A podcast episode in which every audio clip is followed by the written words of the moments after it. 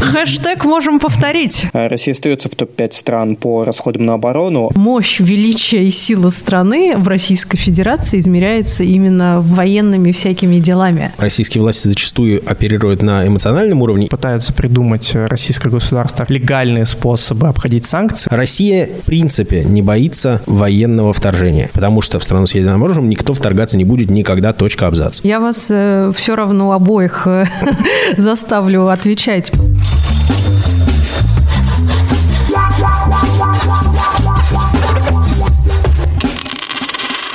Всем привет! Это подкаст «А это законно», который делает совместно Transparency International Россия и Republic. Напомню, что в этом сезоне подкаст веду я, то есть Таня Фельгенгауэр. Сегодня будем говорить про санкции как повод для коррупции в военно-промышленном комплексе. Через пару дней День Победы, и это праздник, который в последние десятилетия, наверное, приобретает чисто милитаристский характер из-за того, что центральное событие – это, конечно, парад военной техники. В условиях пандемии хоть чучелком, хоть тушкой все равно эту самую военную технику пытаются протащить хотя бы в виде авиапарада.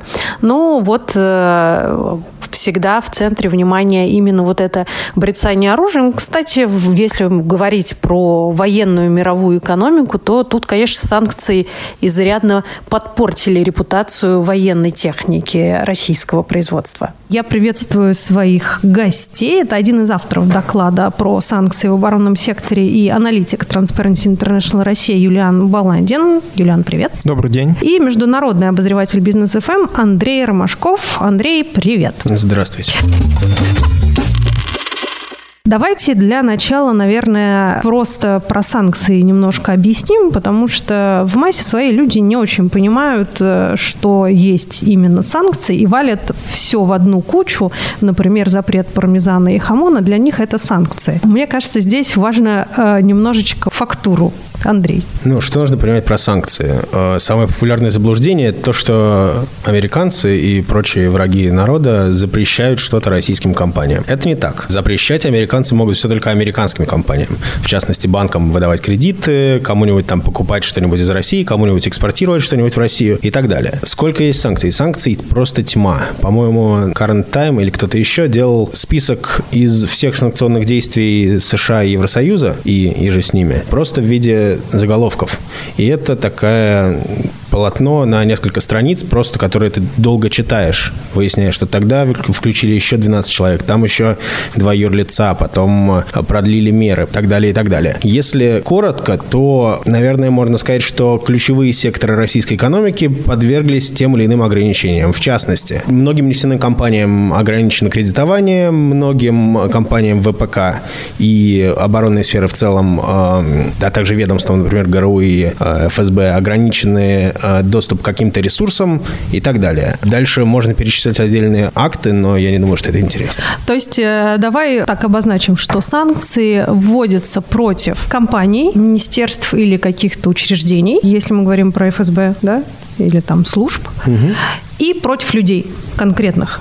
Э, которые тоже так или иначе могут быть связаны с э, военно-промышленным комплексом. Ну, все происходило э, постепенно. Сначала это были точные санкции, которые, собственно, с чего началась ссора России с Западом, пожалуй, с Крыма и украинской историей в целом. Это были точные санкции в отношении там крымских чиновников и людей, по мнению Вашингтона, причастных к присоединению или аннексии, как там это называют, Крыма. Далее это были санкции против компаний, которые, по мнению, опять же, Запада, причастны к присутствию или не присутствию российских военных в Донбассе и так далее далее. Дальше это шло по нарастающей до секторальных санкций и санкций за другие, опять же, по мнению Запада, проступки России в Сирии со Скрипалями и так далее. И касается это взаимодействия с банков, то есть компания не может получить кредит, потому что ну, или она только санкциями, или ограниченный кредит, плюс условное там поставки каких-нибудь запчастей, да, просто чтобы люди понимали. Ну, в первую как... очередь двойного назначения, то есть, которые могут использоваться как в гражданской отрасли, так и в военной. Давайте, э, когда общую картину мы так обозначили, перейдем уже конкретно к оборонному комплексу и поговорим про санкции, которые коснулись российского ПК.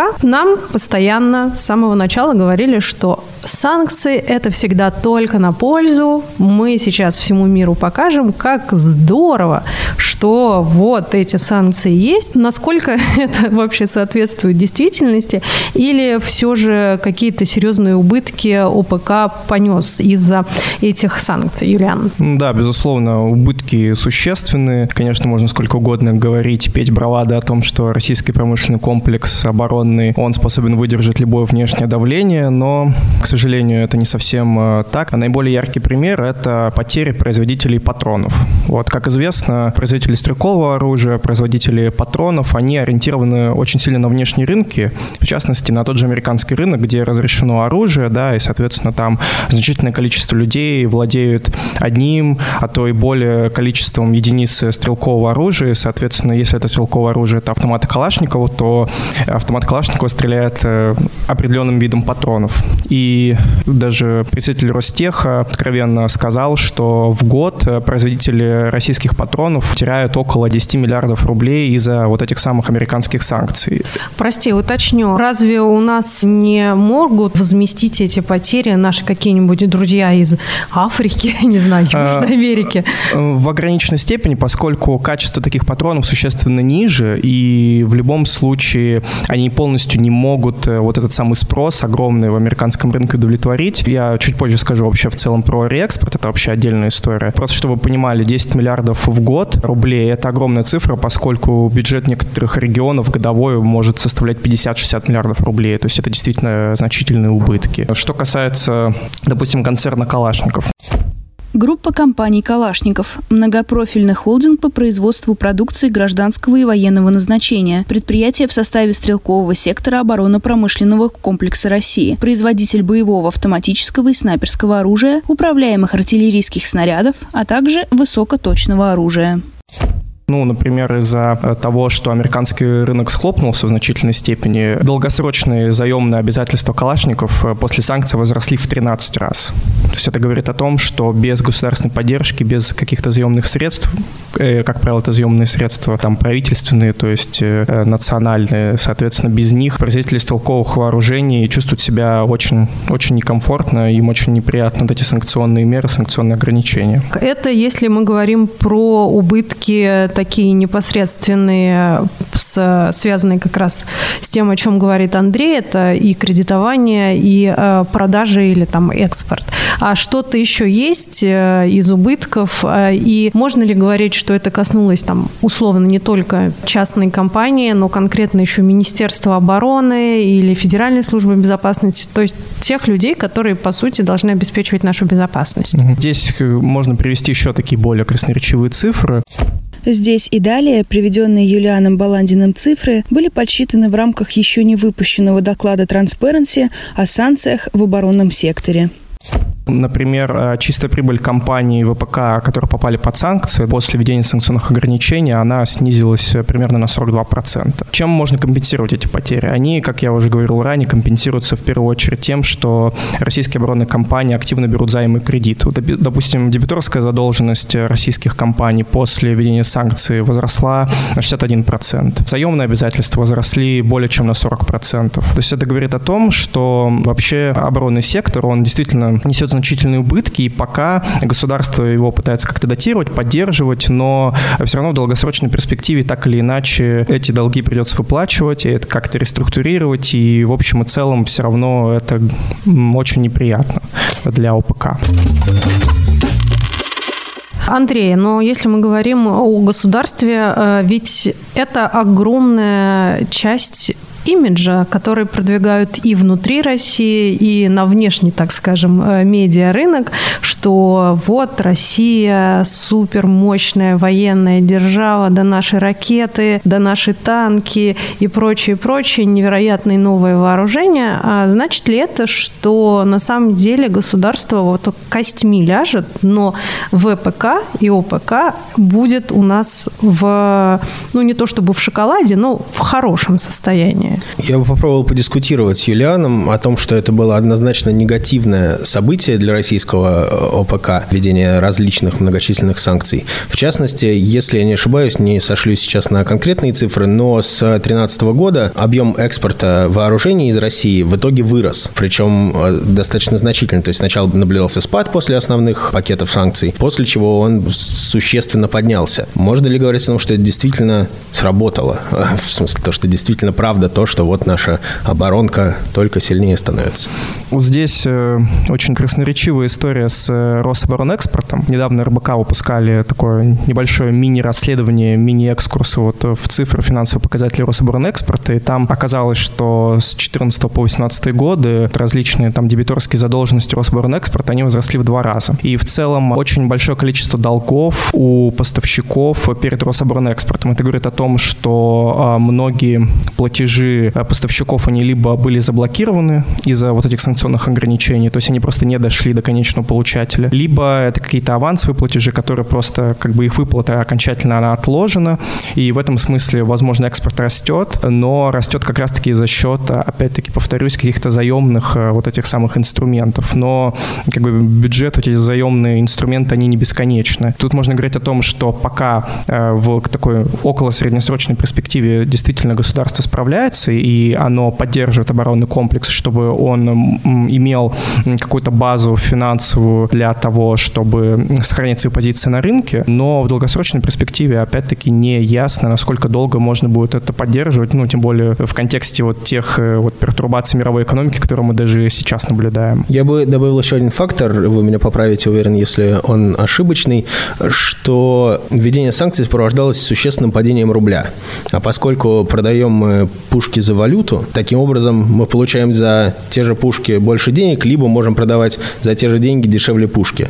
И поэтому, поскольку я прикинул, санкции ввели против России страны, отвечающие примерно за 40-50% мирового ВВП, у нас есть столько же или даже чуть больше, чем столько же рынка, который не вводил санкции и который теперь готов либо дешевле, либо платя дороже покупать те же самые вооружения у России. Ну да, есть там, допустим, Индия, Китай, Алжир, которые, в принципе, продолжают э, достаточно охотно закупать российские вооружения. Но да, здесь, э, мне кажется, ситуация такова, что пока, да, российский оборонный комплекс именно в мировом экспорте сохраняет свои позиции. По итогам 2018 года, если пересчитать по приоритету покупательной способности, то э, Россия остается в топ-5 стран по расходам на оборону, а по экспорту вооружений Россия и вовсе занимает второе место.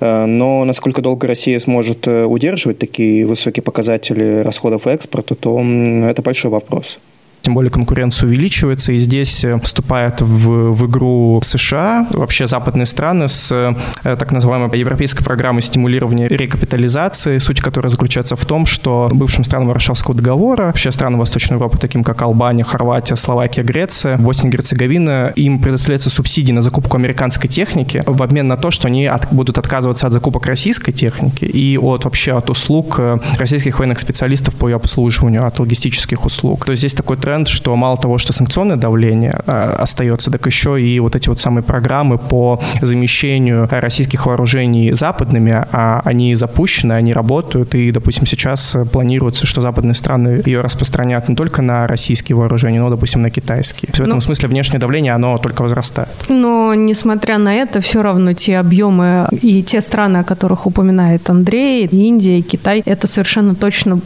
больше, чем Босния и Герцеговина. Не, безусловно, безусловно, но просто это такой тренд, скорее. Я хотел обозначить некоторый именно тренд, э, нежели то, что это там какая-то огромная будет дыра, но, тем не менее, цифры там приличные. То есть в среднем, э, допустим, такие страны получают 30 миллионов долларов на переоснащение, перевооружение. Собственно, это возвращает нас, нас к вопросу, от которого я увильнул слегка о значении. А я вас, э, я вас все равно обоих заставлю отвечать, потому что здесь, конечно, политическая составляющая неизбежна. И мощь величие и сила страны в Российской Федерации измеряется именно военными всякими делами. Собственно, не только в Российской Федерации, это общепринятый принцип, то, что страны, которые претендуют на статус регионального или даже глобального суперпауэр, они экспортируют вооружение. Ознакомился с, недавно с докладом Chatham House про, собственно, ВПК в России. Они называют четыре причины, почему Россия это делает. Я, возможно, все четыре не вспомню, но общий, общее направление мысли, то, что это позволяет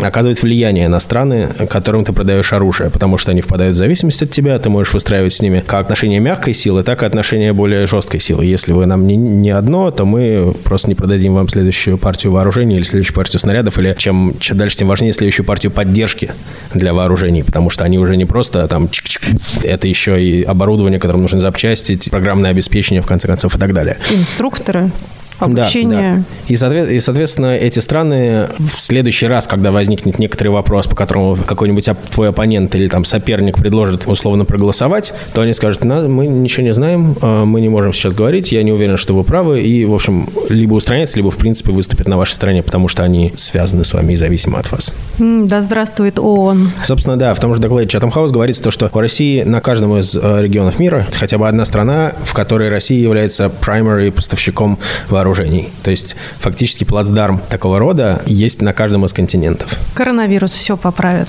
Ну, это правда. Мы узнаем истинную цену вот этим всем поставкам.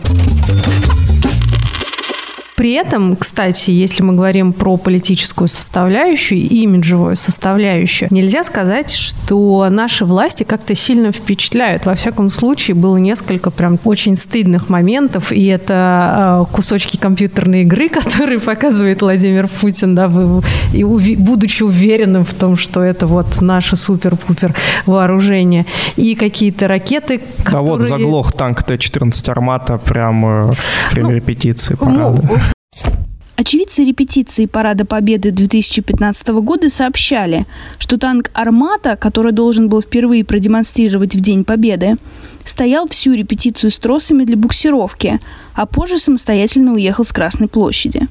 Официальных комментариев о том, что произошло с машиной, не было, но военные эксперты предположили, что причиной остановки стала ошибка механика-водителя – много-много есть много, да. Э, примеров того, что наш э, ВПК не так хорош, как о нем говорят. Проблема в чем? В коррупции, коль скоро мы тут э, с Transparency International Россия собрались, в отсутствии необходимого количества умных, образованных людей, или как раз-таки санкции, потому что нету каких-то передовых технологий. Как вы считаете? Я думаю, что сам аргумент не вполне корректный, потому что если следить за американской прессой, то там каждый месяц падает по истребителю F-35. Ну, вот просто на учениях они падают, об этом сообщают, все обсуждают, это какая дорогая программа и так далее. В принципе, военная техника и техника в целом, она склонна отказывать. Поэтому аргумент про остановку танка «Армата», он смешной, точно так же, как э, история про дрон Почты России, который врезался во время демонстрации в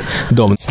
Почта России проводила испытания летательного дрона для поставки посылок два года назад. Аппарат должен был взлететь в Улан-Удэ и наставить почту в село Нижний Саинтуй, но при взлете врезался в соседний дом и не подлежал восстановлению. Посылка не пострадала. Но при этом это не говорит о том, что все плохо или все хорошо в ОПК конкретной страны. Но при этом наверняка, судя по теме подкаста, у нашего ОПК есть проблемы, о которых Юлиан наверняка хочет рассказать. А, да, все-таки, э, Андрей, вот ты зацепился за этот дурацкий танк, но ничего не сказал про нарисованные ракеты и прочие мультики. Если я не ошибаюсь, э, речь идет о как они называются, сверхзвуковых, сверх чего-то там, который демонстрировал Путин во время обращения, и там была просто компьютерная графика, а не игра. Нет, нет, то, что он э, в фильме показывал э, Оливера Стоуна, тоже не был знаком, нело, не знаком с историей, к сожалению, не могу. Ну, мы сделаем к этому подкасту маленькую сносочку и напишем внизу «Shame on you, Андрей, что ты пропустил этот момент».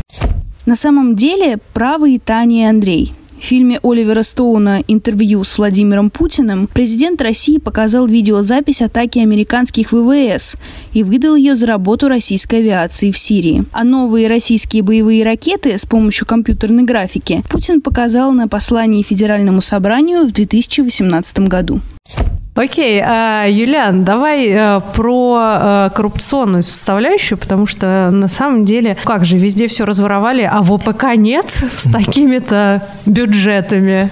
Здесь можно, опять-таки, протянуть нить к предыдущим нашим обсуждениям. А вообще реальный ущерб или реальную государственную поддержку ВПК для того, чтобы как-то смягчить этот санкционный эффект, очень трудно оценить, просто потому что в целом прозрачность оборонного сектора, она существенно а, снизилась после введения санкций. И у нас угу. вообще же оборонный бюджет засекречен. Он засекречен примерно на 65%. Причем тренд возрастающий. Допустим, в 2014 году чуть более 50% было засекречено статьи национальной обороны. В 2018 году уже более 65%. Хорошо, какую цифру мы точно знаем? Сколько денег? Ну вот смотрите, такой самый вот яркий да, пример. Пика государственного оборонного заказа 2017 год. По-моему, подсчет опять-таки РБК в том числе. Они посчитали, что почти 5 триллионов рублей было потрачено, это чуть больше 5% ВВП. Для сравнения, на здравоохранение было потрачено чуть больше 2,5% ВВП. То есть это огромные цифры, и это при том, что мы не знаем еще, какие деньги заложены в этих самых засекреченных статьях. Если мы говорим о коррупционных факторах, ну, здесь как бы два направления важно выделить. Это снижение прозрачности государственных закупок, которые осуществляют э, оборонные предприятия, и вот это самое 400 постановление правительства, которое существенно расширяет перечень элементов публичной отчетности, которые могут э, быть засекречены оборонными компаниями именно из-за санкций. То есть официальная легитимация какая? Сейчас можешь все то же самое, только по-русски. Okay. То есть есть некое распоряжение, которое есть, позволяет да. военным компаниям угу. не раскрывать никакие детали всех своих Большую движений часть. денег в случае, если угу. эти компании попали под санкции. Да, то есть здесь логика какая, что вот компании попадают под санкции, растет их количество этих самых оборонных компаний, которые в этих санкционных списках, и чтобы этот мультипликационный эффект его как-то снизить, ну это официальная версия, да, чтобы поставщики, дочерние предприятия под эти санкции не попадали. Правительство решило просто скрывать, в том числе дан, данные о дочерних компаниях, данные о структуре владения и там данные о том, кто является даже членом советов директоров конкретных оборонных компаний. Просто чтобы вот этот санкционный как бы ком, он как бы не расширялся. Вот ага, то есть, э, по сути, любая из этих компаний, которая находится под санкциями, может создать какую-то маленькую карманную компанию в теории, да. Э, и через нее обходить санкции. Да, в теории, например, это возможно. Причем мы не знаем о том, э, сколько таких дочерних компаний, создаются ли они просто потому, что отчетность о структуре владения, она часто уже все чаще и чаще засекречивается. А, например, если мы говорим о засекречивании членов совета директоров, то здесь как бы размывается персональная ответственность, поскольку мы даже не знаем, какие именно лица ответственны за те или иные показатели, за те или иные распоряжения бюджетных средств в рамках вот, там, осуществления каких-то оборонзаказов в том числе. И то это есть... коррупция? Или это пока еще не Это коррупционный риск. Мы здесь э, скорее говорим не о доказанных каких-то фактах коррупции, а о возрастании именно рисков все-таки. Какие еще есть коррупционные риски, с чем уже мы столкнулись? Здесь э, можно привести в пример э, конфликта интересов. Есть пример, когда из-за того, что засекречиваются или ограничивается прозрачность той или иной отчетности, может быть так, что и поставщик, и заказчик являются представителями одной и той же структуры. И такие примеры, они будут лишь возрастать из-за того, что э, засекречиваются конкретные поставщики вот этих самых вооружений. Это связано, повторюсь, с э, снижением э, прозрачности государственных закупок. Например, э, мы подсчитали, что практически 90% после введения санкций оборонных компаний, которые под них попали, под эти секторальные санкции, они осуществляют через единственного поставщика. То есть, соответственно, если при этом еще этот единственный поставщик засекречен, а через него проходит наибольшее количество вот этих транзакций, то ну, мы как бы не знаем о огромном количестве, огромном потоке финансовых вот этих средств, которые просто засекречены, и мы просто не знаем, как, как ими распоряжаются, кто вообще получает эти деньги, кто конечный бенефициар. То есть, конечно, здесь коррупционные риски велики. Но, если я не ошибаюсь, они все-таки подают отчетность Центробанк и каким-то подают, еще контролирующим да. органам. Нет, отчетность, конечно же, подается. То есть, э, они просто обязаны делать это по закону. Но когда мы смотрим эти отчеты, допустим, есть какая-то там статья, там статья 2.3, и там будет написано, что данный элемент отчетности засекречен в связи с постановлением правительства номер 400. И вот этих вот самых отсылок на это 400 постановление, их становится все больше и больше. Вот, э, я имею в виду, что все-таки они подают полную отчетность Центробанку, но она не публична. А, это да, да, да, э, э, это есть, да. Это, ну, то есть, да, Центробанк, он, по идее, должен получать полную отчетность, но она просто не публично, недоступна. Ну, так, может, специальные, специально обученные люди с соблюдением секретности секретности, это все проверяют и вылавливают воров. Ну, в идеале мы надеемся, вороне. что так и есть. Но поскольку у нас э, в значительной степени ВПК это все-таки государственная история, все мы знаем о том, что есть такая замечательная компания, как Ростех, которая поглощает и поглощает и консолидирует все больше и больше активов. А с учетом аффилиации, далеко не секрет, что Сергей Чемезов достаточно высокий уровень доступа имеет к первому лицу государства, то здесь опять-таки вопрос о том, в какой степени государство действительно готово объективно вот бороться с этими коррупционными рисками. То есть, условно, если бы у нас была прекрасная, замечательная Российская Федерация без Чемезова, Ротенбергов и прочих людей, которые вызывают много вопросов, в принципе, эта схема не такая уж ужасная, потому что, э, как справедливо замечает Андрей, в принципе, государство контролирует все эти денежные потоки, все эти контракты и прочее, прочее. Но у нас есть серьезное основание не доверять государству. Да, ну, я как представитель антикоррупционной организации могу сказать, что все-таки крайне ценен э, рычаг именно внешнего какого-то контроля, чтобы в том числе там гражданские какие-то организации, просто обычные обыватели, обычные граждане не могли как бы понимать, на что тратится в том числе как бы их как бы налоговые отчисления. Нужно помнить, что мы платим налоги, и на эти самые налоги, собственно, э, ВПК во многом и существует. Опять-таки повторюсь, что у нас государственная ВПК, соответственно. Ну, Здесь так... как бы такая история все-таки присутствует. У, уверена, что многие скажут, что в современных условиях, когда мы окружены врагами, правильно государство тратит много денег на оборонно-промышленный комплекс. Это действительно так. Слава но... богу. Мы, нам вот лично угу. никаких у нас претензий нет. Тратьте. Я думаю, что да, такая логическая связка работает, но вот, допустим, контрпример. Вот э, у нас сейчас разрабатывается э, самолет гражданской авиации новый МС-21. Из-за санкций возникла проблема, связанная с поставкой там, необходимых каких-то композитных материалов для крыльев этого самолета. И сейчас пытается отечественное авиастроение своими силами как-то эти самые крылья доработать. И тут возникают вопросы. А, например, если, не дай бог, вот эти самые материалы окажутся менее качественными, это приведет там, к каким-то техническим неисправностям самолета. Это же как бы возможно какие-то технические происшествия, которые могут и к жертвам приводить в том числе. То есть здесь нужно учитывать, что ВПК это не какая-то изолированная как бы структура экономики. Она же связана с какими-то гражданскими отраслями экономики в том числе. И здесь мы должны учитывать вот эти мультипликационные риски. В, в чем числе. проблема? Обойти санкции. Почему мы можем покупать белорусский пармезан, но не можем покупать белорусские крылья для самолета? Пытаются придумать российское государство официальные, скажем так, легальные способы обходить санкции. Ну вот, в частности, Министерство обороны в 2019 году ввело как бы новое постановление, приняло, согласно которому вообще упрощается порядок реэкспорта вооружений. То есть теперь страны, которые покупают российское оружие, а потом перепродают его третьим лицам, вообще вот этот бюрократический порядок подачи заявки, там, какого-то разрешения на вот этот реэкспорт, она значительно упрощается. В этом смысле мы можем только предполагать, и на самом деле очень трудно почитать, вот насколько вот этот самый реэкспорт вырастет вследствие этого постановления, насколько он вообще будет использоваться как некоторый легальный способ обходить санкции.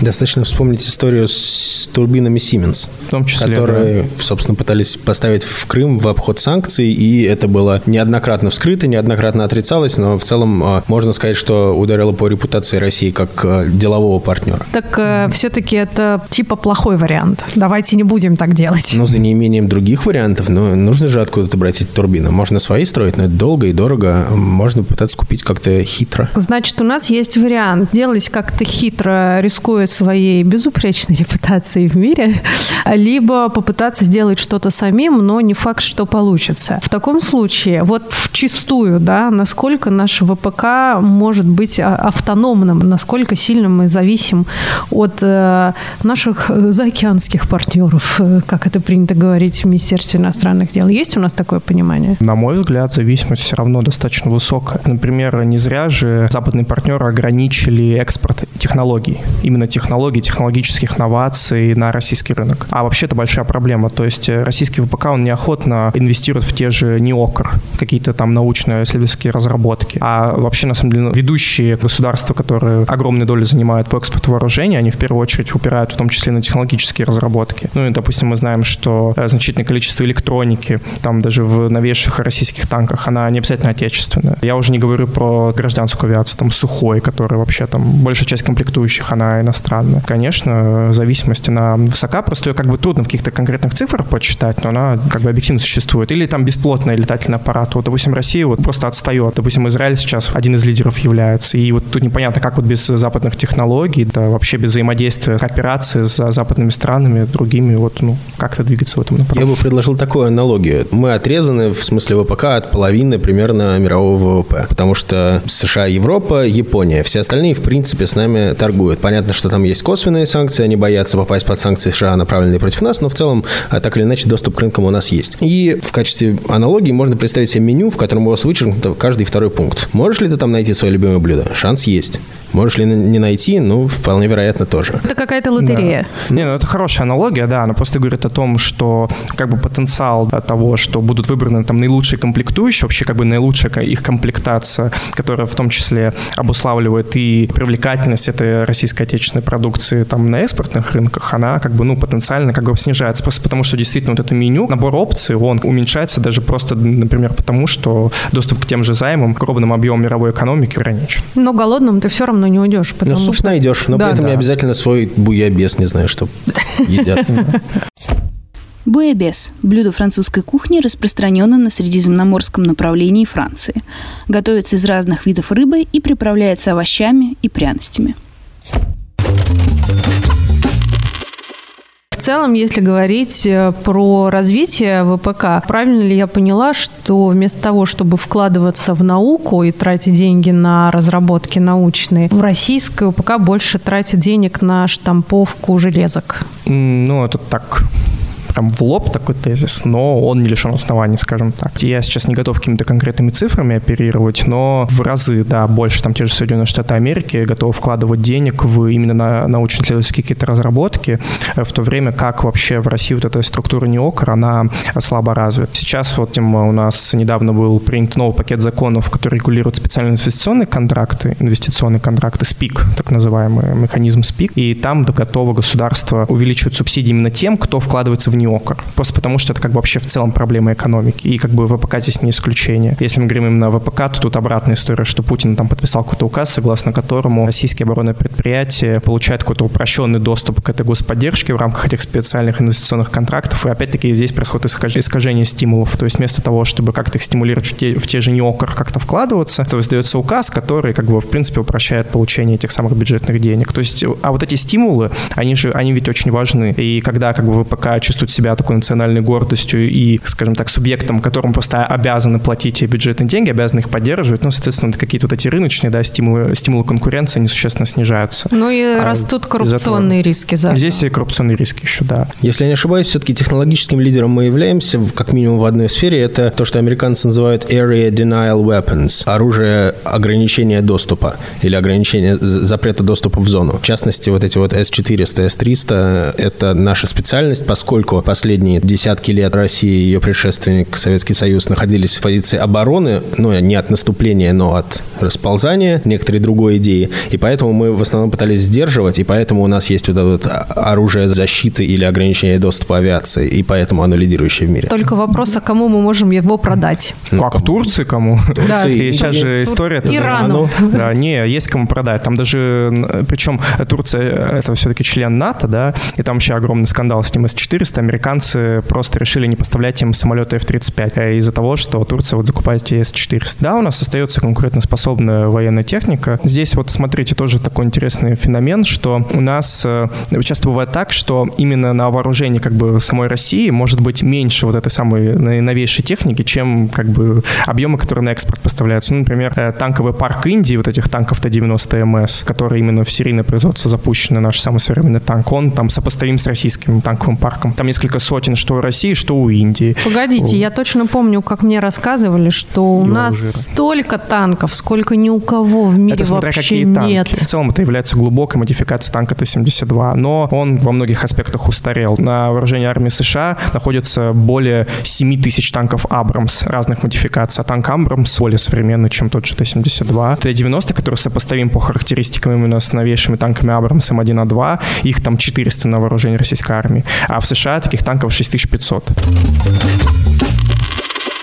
Нет, С-400 это прекрасно, это замечательно, очень востребованный товар, и есть чем гордиться, черт побери. Как-то, может быть, все-таки в этом меню будет побольше блюд. Я хотела поговорить про будущее еще с вами, потому что, судя по всему, санкции а, не будут снимать, и б, может быть, даже кто-нибудь придумает, за что их еще расширить. Насколько это повлияет или уже хуже не будет? Я думаю, что придумать, как их расширить, будут обе стороны. А, потому что Запад, он, в принципе, не, на мой взгляд, не вполне понимает, как мыслит Россия. И у них все, они говорят про рациональность. Давайте мы покажем, продемонстрируем России, чтобы она поняла, что вот за ее некоторые действия у нее есть издержки. Поэтому они увидят издержки и перестанут делать действия или будут делать их меньше. При этом в данном аргументе не учитывается эмоциональная сторона вопроса в принципе, поскольку известно, что российские власти зачастую оперируют на эмоциональном уровне, и российская общественность реагирует на эмоциональном уровне. Но у нас просто не принято говорить, а, ну ладно, вы нам тут запретили, тогда мы больше не будем делать то, что вы не хотите, и ну, откройте нам эту дверку, пожалуйста. Это такой, наоборот, вызов сразу. Ну ага, да, да. Мы сейчас найдем другую дверь. Угу.